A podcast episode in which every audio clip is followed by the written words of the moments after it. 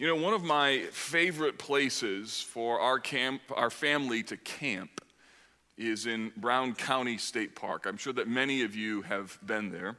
If you're a camper, um, there's a particular campground called Taylor Ridge that's just really, really special. I've been to a lot of campgrounds in my life, and Taylor Ridge is really unique. And the reason is, is because it's well named. It's on a ridge. And that means that every campsite Uh, backs up to a fairly significant ravine. So every campsite generally has a really good view. But what I love about Brown County State Park, and particularly Taylor Ridge State Park, is as you're driving up, because it's on a ridge, there are openings that face west and openings that face east. So because you're above the tree line, there's incredible vistas on either side, no matter which way you're looking.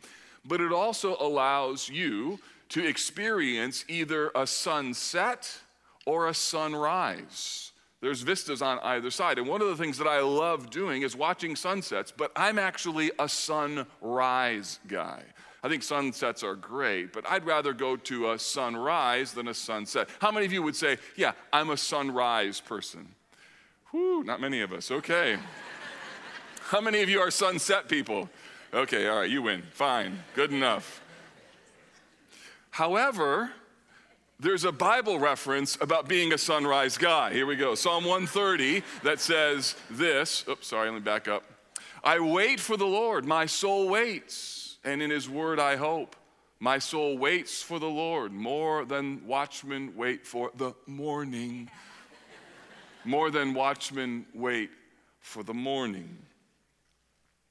I love that concept of being a watchman. A watchman, because I think it, it might transform how you think about waiting.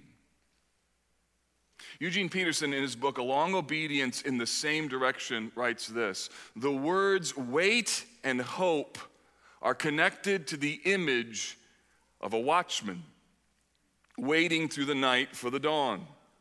The connection provides important insights for the person in trouble who cries out, but surely there is something for me to do. The answer is yes, there is something for you to do. Or more exactly, there is someone you can be. Be a watchman. I love that. Take note of that. There's someone that you can be. Be a watchman. That's important because when we think about this subject of waiting, and that's what we're exploring during the Advent season, how you think about yourself has a direct impact on how you approach waiting. When we were looking at the book of Isaiah, I suggested to you that there's a very big difference of how you think about waiting as it relates to being in the B M V versus being a groom waiting for a bride to come down the aisle. Who you are in the moment matters. And some of us, we tend to think of our spiritual lives more like we're in the B M V. This is so annoying. Why won't God help me out? I took a number. Everyone else is getting in front of me. Why does this take so long? How come I need so many documents? Why in the world do they know all this information? If you work for the B M V, it's gotten a lot better. I'm not throwing you under the bus, but what I'm saying is there's a, there's a perspective about that versus I'm a groom and I'm waiting for the bride. This idea of who you are in the story is really important, especially as we look at Psalm twenty-seven, and today we're looking at the subject of trust. Last week, we looked at truth from Psalm forty. We saw that the psalmist said, I waited, and I waited, and I waited for the Lord. I challenge you to consider that waiting means, yeah, there's a lot you don't know. It's true. But there's a lot you do know about God. There's a lot you don't know about your life. That's right. You're waiting. But the question is whether or not you're going to think just about all the things that you don't know, or the things that you want to know, or the things that you're frustrated that you can't know, or whether or not you're going to know what you know. You can't buy manna in bulk. That was last week. The first step is knowing what's true. Okay, what do I know? What do I know? What do I know? Here's the second step. The second step is living on what you know. It's one thing to know it. It's another to live on that particular truth. And that's where the word trust comes in. It's one thing to know every day from the east the sun rises. It's one thing to know that. It's another to get out a lawn chair, sit down, and to watch it, or to be a watchman. So Psalm twenty-seven is a very practical psalm, and I want to make this as applicable in your life as I possibly can, so that when you find yourself in a, in a situation where you're waiting, what do you do? What do I do? What do I do? What do I do? I want to suggest to you there's four steps that you should take. In fact, I'm going to put it in an acrostic with the word fast. When you're waiting, what should you do fast? Here's what you should do. You should focus, you should adore, you should seek, and you should trust. So the next time you find yourself waiting and feeling a little bit frustrated, remember this. I need to focus, I need to adore, I need to seek, and I need to trust. So let me walk you through each of these, and hopefully these will be a help to you very practically in whatever situation that you find yourself waiting for. So first, focus. I think one of the hardest things when we're waiting is the way in which whatever you are waiting for can occupy a lot of mental energy. Quite frankly, it can take over your brain. It can take over your life. It can become an obsession. Think of the last time you were stuck in traffic and you were like, what is going on? What, you're looking around, you're checking your phone, like why, what, what is the, and then you drive by whatever it was and you're like, that was it? That's what we were all waiting for? Or if you're a parent, you know your three least favorite words on a car trip are, how much longer? Or the four least favorite words, are we there yet? Becomes an obsession, things like this that run through your mind when you're waiting. What's going on? Why is this taking so long?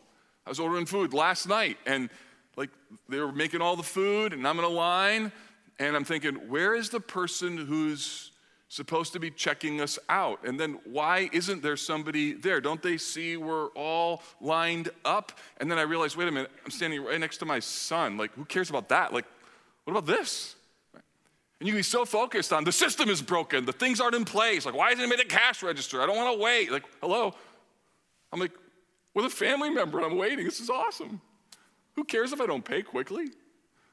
You see, it can occupy our minds and our hearts. Or maybe this phrase runs through your heart. I, I haven't heard anything yet. This must, this must mean X. And you begin to develop a narrative. I, I've got to figure out what's going on. Or what have I done wrong that I can't get an answer? When you're in that frame of mind, it is easy to be singularly focused on what you don't know or what you don't have. Remember, the word waiting, by definition in the Hebrew, the word kavah means to look forward to, to anticipate, to welcome the arrival of something.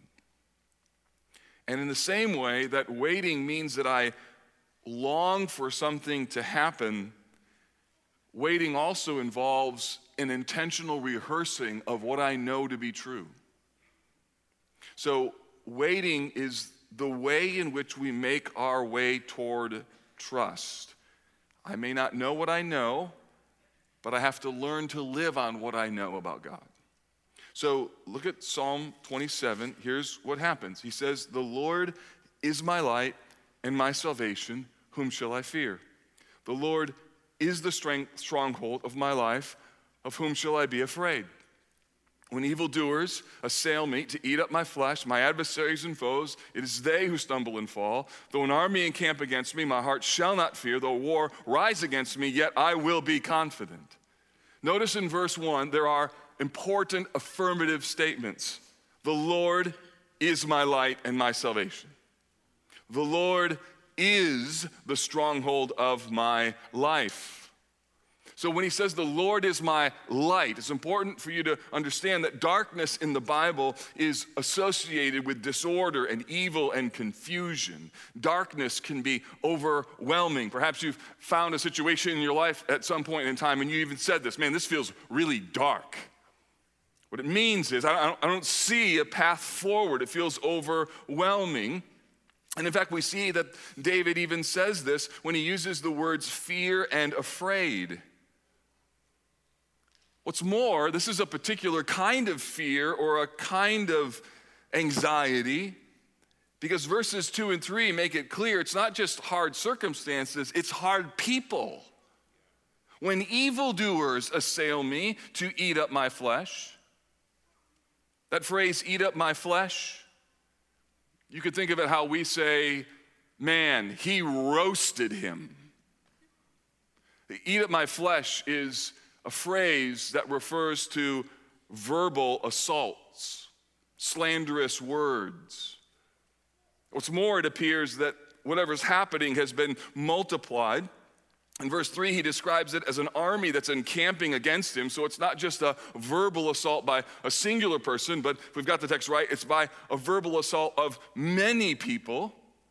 So if we just pause here for a moment, realize what's happening, and maybe you can relate to this, that this is not just a hard situation, which would require waiting in any particular situation, but in particular, what he has in mind here is the kind of waiting for personal vindication when people are saying or doing evil things. He's talking about waiting for vindication, in particular, from slander. If you know what that's like, that's particularly hard. David turns his focus then instead to who the Lord is. Rather than focusing his energy on the hard, the painful, or the scary circumstances, rather than doing kind of the research on they're saying what or what's happening here, what's going on here, and trying to figure out all the dynamics, you could spend all kinds of energy figuring out. And you know what? If someone's talking about you, you won't be able to get them to stop. So where does he go? He goes to who the Lord is. Notice, the Lord is my light. It's not just that the Lord provides light. No, no. The idea is the Lord is the light. He's the one who changes everything. Darkness is dispelled by the presence of the Lord. It's like when, a po- when the power goes out and you find a flashlight and you're like, woohoo! Got a flashlight. Why? Because that flashlight's going to change everything. That's the idea, that you possess the Lord. The Lord is my light. Another thing, the Lord is my salvation. It's not just about deliverance, but it's about the fact that the Lord can dispel the darkness and he's able to rescue his people. The Lord is the one who entering into this dark place can help show me what to do. He can be my help. He can be my comfort. The Lord is my salvation. He can rescue me. The Lord is the stronghold of my life. The idea is a refuge that you can run into, a place of safety, a place when you feel emotionally insecure, a welcome refuge from the storms of life. So when I read Psalm twenty-seven, it's kind of easy to focus my attention on words like light and salvation and stronghold. And don't get me wrong, those are really important words, but the main point is not light, salvation, and stronghold. The main point is the Lord. So you could invert the sentences and they could sound like this: my light is the Lord.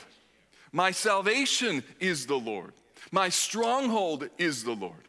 So here's the first step that I want to encourage you with, that when you're struggling to wait, when you don't know, when you want to know, and you begin to obsess about the fact that you don't know, and you're thinking and researching and talking and spending all the time sort of spinning inside of your soul, and you're literally driving yourself crazy. What you need in that moment is to be reminded who the Lord is. And not just to know what you know about the Lord, but to rehearse what you know about the Lord. I want to encourage you to take your fears and your frustrations and your despair, all of which are created in the waiting, and I want you to flood the zone of your anxiety with what the Lord is like. What does that look like? Here's what I'm suggesting. You begin to take the passages of the Bible that describe who the Lord is, and for some of you, this is your assignment. Tomorrow morning when you wake up, your quiet time simply needs to look like rehearsing what the Lord is like. For example, Psalm eighteen, the Lord is my rock, my fortress, my deliverer. He's my God. He's my rock, in whom I take refuge, my shield and the horn of my salvation and my stronghold. Why is David doing that? Because he needs it. He's scared. He's overwhelmed. Psalm twenty-three, the Lord is my shepherd. I shall not want. Psalm thirty-four, eighteen, the Lord is near to the brokenhearted and saves the crushed in spirit.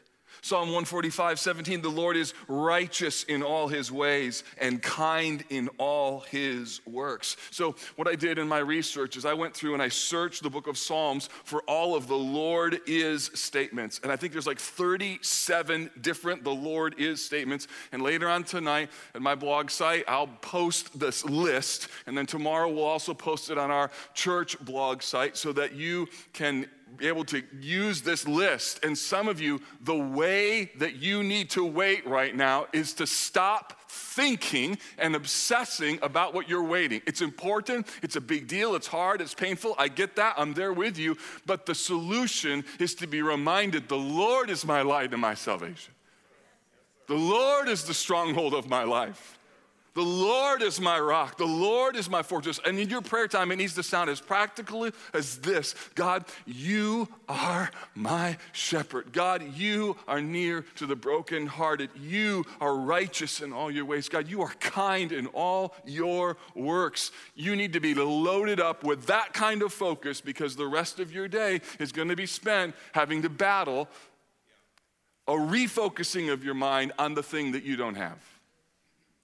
So you can sit in the B M V or in a traffic jam and think about how unfair it is that people get in front of you and how much you need to do. You could, you could do that. You can think of all the things that you don't have, or you can stake your claim on the truth of what you know to be true about God. The Lord is my light. The Lord is my salvation. So the first step is focus. Focus, focus, change my focus, focus my mind and heart. Here's the second thing, and that is to adore. In this step, it moves from just thinking and rehearsing to allowing the truth of God's word to push into the emotional sections of our life. So waiting is emotionally challenging, isn't it? We can have feelings that are so strong. Sometimes they're not even very rational. What we feel becomes true to us. And you move toward trust by eclipsing the hard emotions associated with waiting as you adore and worship your God.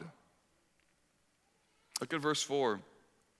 One thing I have asked of the Lord, and that I will seek after, that I may dwell in the house of the Lord all the days of my life, to gaze upon the beauty of the Lord and to inquire in his temple.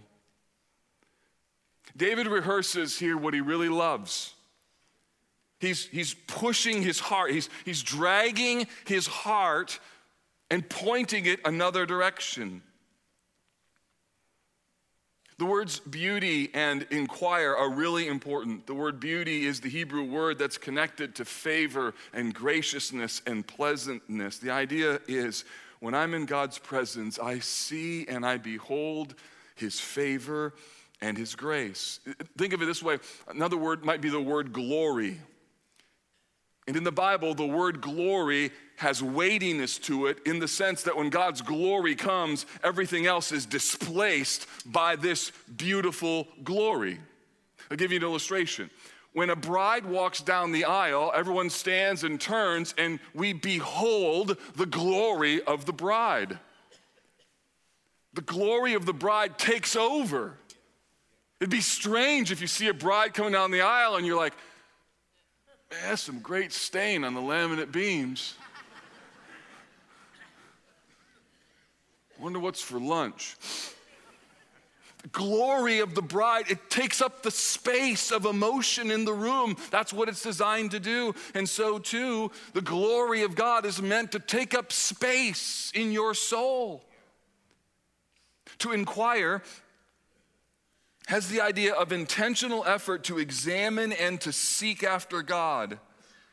Eugene Peterson in his paraphrase says this: I'll contemplate God's beauty, I'll study at his feet. That's good. This is the environment where your heart is more inclined to worship God, more inclined to adore him. So just think with me for a moment, where is that place for you? Where is your heart most inclined to connect emotionally with truth that you know, things that you're believing, and it moves you? What is that? Where is that? How does that happen for you? All of us need to discern how that takes place. Surely it happens on Sunday mornings as we sing together and we hear other people around us singing. We receive God's word and we take the Lord's Supper together. And it happens when we spend time in the Word. It happens perhaps when you memorize or meditate a pass- on a passage, or perhaps you're listening to a particular favorite song that just ministers to your soul. I don't know what it is about the woods, but for me, man, I meet with God unusually when I'm walking in the woods all by myself. I need a regular rhythm of walking in the woods so that I know what I know, so I feel what I know. That's why the absence of God's people gathering together ends up affecting you. It's not just that you can read the Bible on your own, you should do that, but you need other people around you, encouraging you, exhorting you, to help move you to adoration. Maybe for some of you, it's a quiet time of reflection in silence, or a particular friend who's unusually good at encouragement. And you know, just the sound of their voice and the word of God coming through them is a balm to your soul that pushes you upward. My point is this: you need to figure out what your melody line is for worshiping God. It's not the same for every person. But one of the strategies for not wasting your waiting is knowing what helps you worship. And notice David's practical response.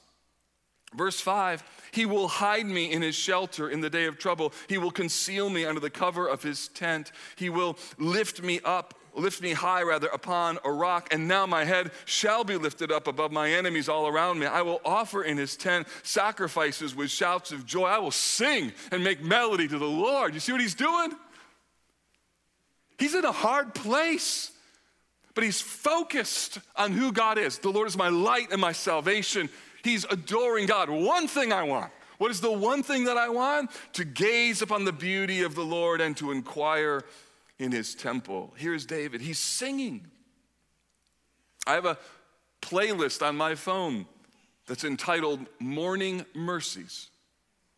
It's a selection of songs that God just unusually uses to speak to my soul. And when I'm struggling to wait on the Lord, those are the songs that I play over and over and over and over. You need to know this isn't just an Old Testament concept. The writer of Hebrews instructs Christians who are facing concerning threats in their lives. In the book of Hebrews, he says this, that we're to look to Jesus, considering him who endured from sinners such hostility against himself, so that we will not grow weary or faint-hearted.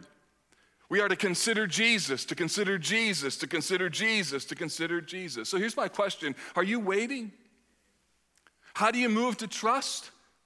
You focus your attention on the character of God, and then you allow that content, that regular rehearsing of who he is, to move your affections towards something greater than what you feel in the moment. You feel frustrated. I understand. It's not enough to tell yourself, stop being frustrated. That'll frustrate you. You need something bigger to come in the room. some bigger reality to eclipse the frustration. Something bigger like, the Lord is my light, and I'm gonna sing my way all the way through this annoying traffic jam. The Lord is my stronghold, so I can be okay when I'm misunderstood, because God, you know me better than I know me, and I live for you in your glory. One thing I've asked, and that is to gaze upon the beauty of the Lord. Not one thing I have asked to be popular or well spoken of. You see, you have to worship while you wait. So focus, adore. Third, seek. Some of us think that waiting means that we're not doing anything. Well, the fact of the matter is, every time that you're waiting, you are doing something. Your mind is racing about how annoying waiting is. You are very active. Waiting is not passive. And in fact, what we see in, in, in Psalm twenty-seven is that in verses ten or seven through twelve, there are no less than ten requests. So it's not as though he waits and doesn't lean in. No, on the contrary, David is incredibly aggressive in his praying.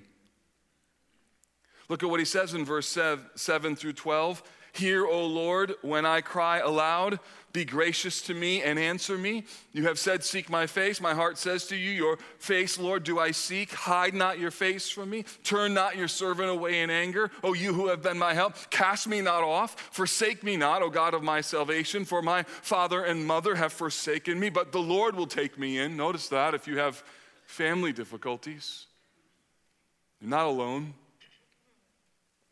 Verse eleven, teach me your way, O Lord, and lead me on a level path because of my enemies. Give me not up to the will of my adversaries, for false witnesses have risen against me, and they breathe out violence. So did you hear the ten requests? Here they are. Hear, O Lord, when I cry aloud, verse seven. Be gracious to me, verse seven. Answer me, verse seven. Hide not your face from me, verse nine. Turn not your servant away in anger, verse nine. Cast me not off, verse nine. Forsake me not, verse nine. Teach me your way, O Lord, verse eleven. Lead me on a level path, verse eleven. Give me not up to the will of my adversaries, verse twelve. Don't you for a moment think that waiting isn't active. He's leaning in, but the difference is, and this is so incredibly important, he's waiting on the Lord. He's not waiting on his ingenuity. He's not waiting on his intelligence. He's not waiting on his power. He's not waiting on his strength. And that's the problem with waiting. It is that we have to release our expectations of what we're going to do. And God uses seasons of waiting to welcome us into what he is going to do. And that's why it's so hard.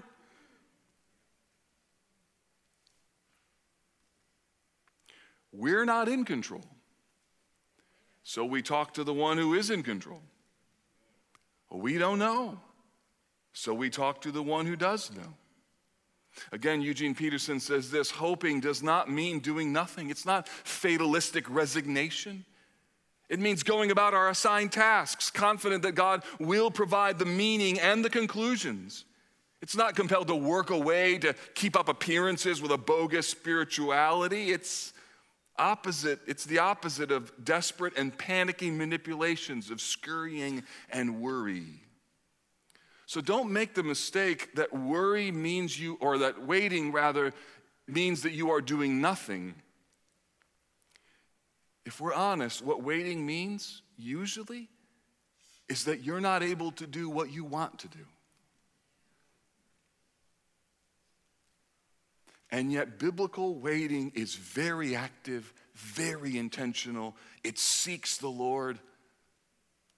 Waiting reminds us who we are really seeking. So if you find yourself in a position of waiting today, brother or sister, can I invite you, lean in.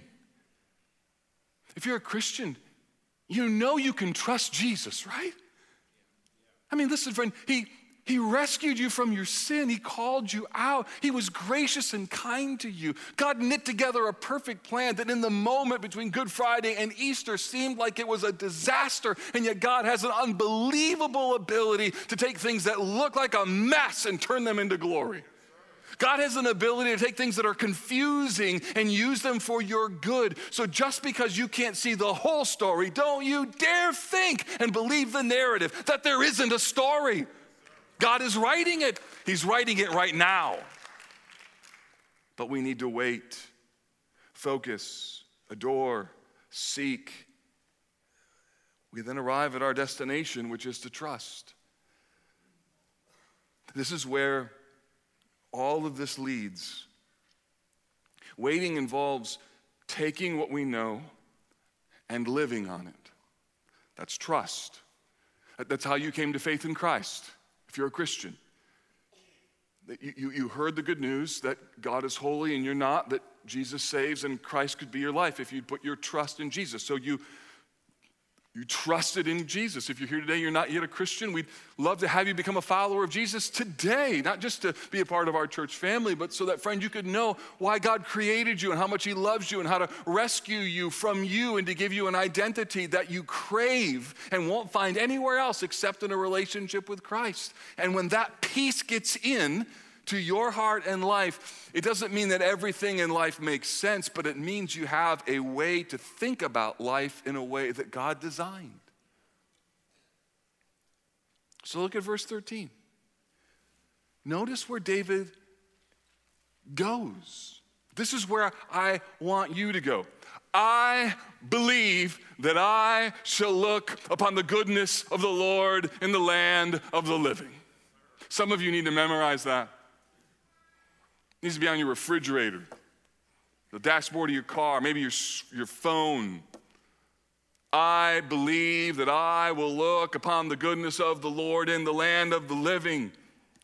This is an affirmation that David believes he's going to see the goodness of the Lord. And this isn't just a promise to be embraced in the future. It's a bold confession of trust right now.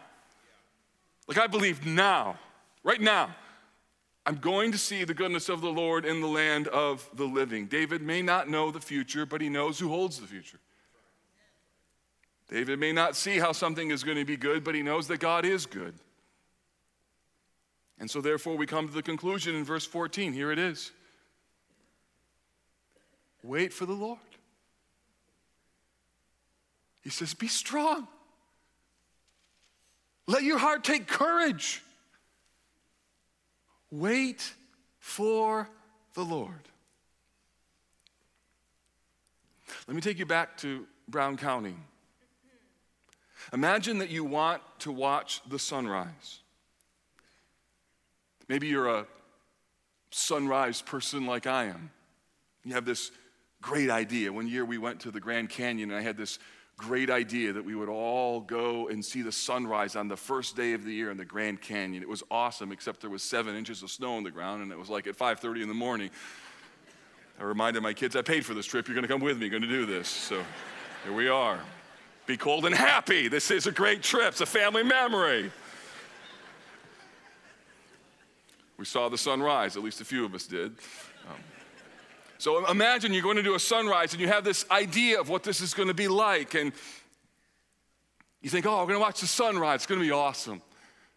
Everybody's going to be happy. And be warm blankets and hot cocoa and cinnamon rolls. And so you do all of the work because you want to have this family event to, to, to, to, to watch the sunrise. But suddenly you realize, oh no, there, there aren't enough blankets for everybody, and not everybody's a morning person, and who forgot the creamer? My goodness, you can't have non-creamed hot coffee or cocoa, and the cinnamon rolls are terribly underbaked. And as you're getting all the stuff out of the car, you're frustrated. And then you're going to meet your friends at the site, and they're late, and they're not going to make it. And the kids are a little fussy. And so you're so, pre- so busy preparing and organizing, and you're frustrated about the cinnamon rolls and the hot coffee that isn't hot and the cocoa. And you're frustrated about the blankets, and you fail to remember, why are we here?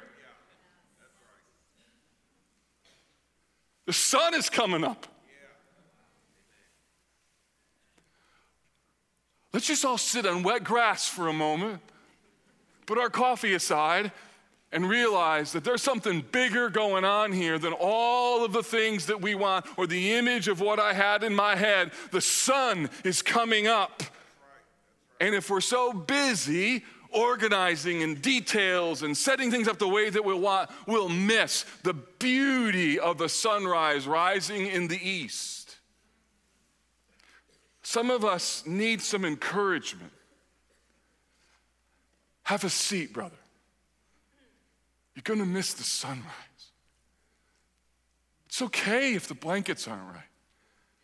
It's okay if you don't know when your friends are going to arrive. It's all right if the coffee isn't perfect. It's okay if the environment isn't exactly the way that you wanted. The sun is coming up over the horizon.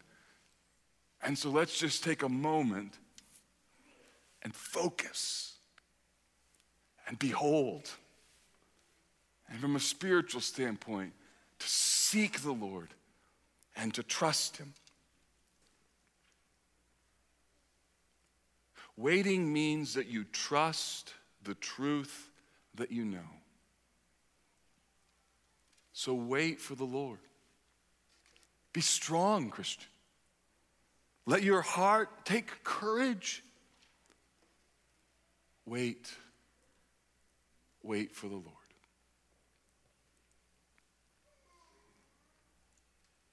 Lord Jesus, you know the condition of every single person who is hearing this message today, and you know their lot, their place, the hardship.